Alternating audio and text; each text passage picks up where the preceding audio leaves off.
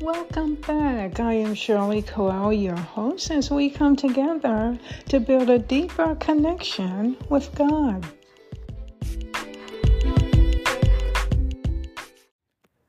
Believe in God Almighty, our eternal Father.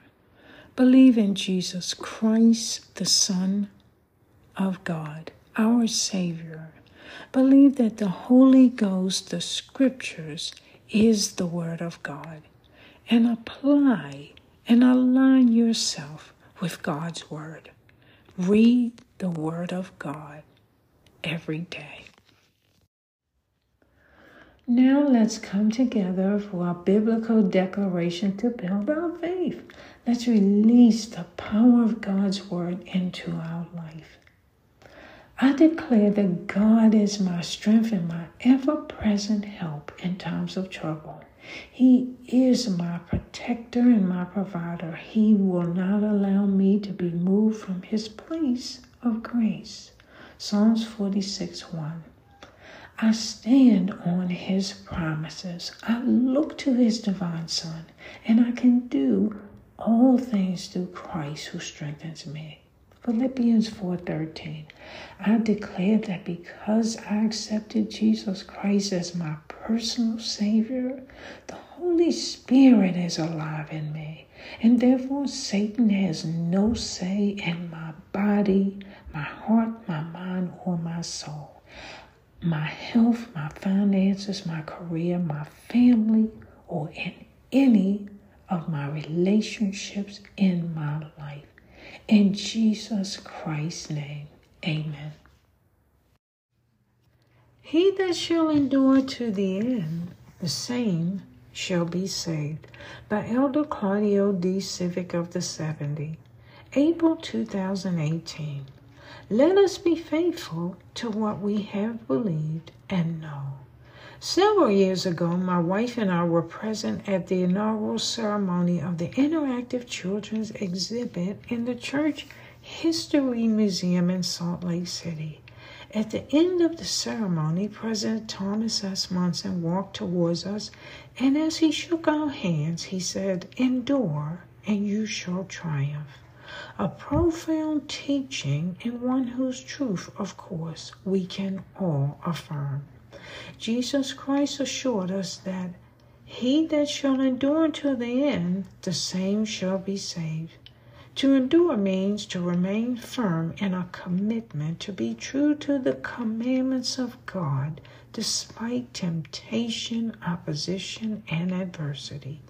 Even those who have had powerful spiritual experiences and have given faithful service could one day go astray or fall into inactivity if they do not endure to the, to the end.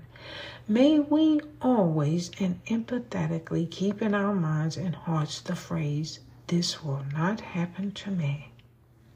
When Jesus Christ taught in Capernaum, many of his disciples went back and walked no more with him.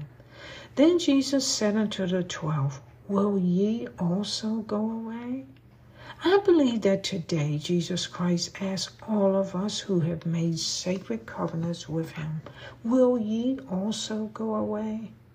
I pray that all of us, with profound reflection about what the eternities hold for us, may respond as did Simon Peter Lord, to whom shall we go? Thou hast the words of eternal life. Let us be faithful to what we have believed and, and know.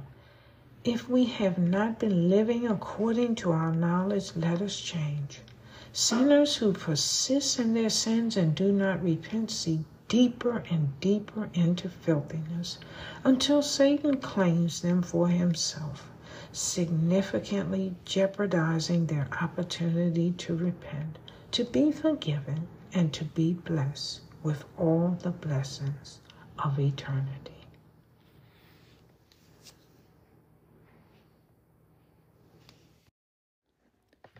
Endure to the end. Hebrews 12 1 to 2.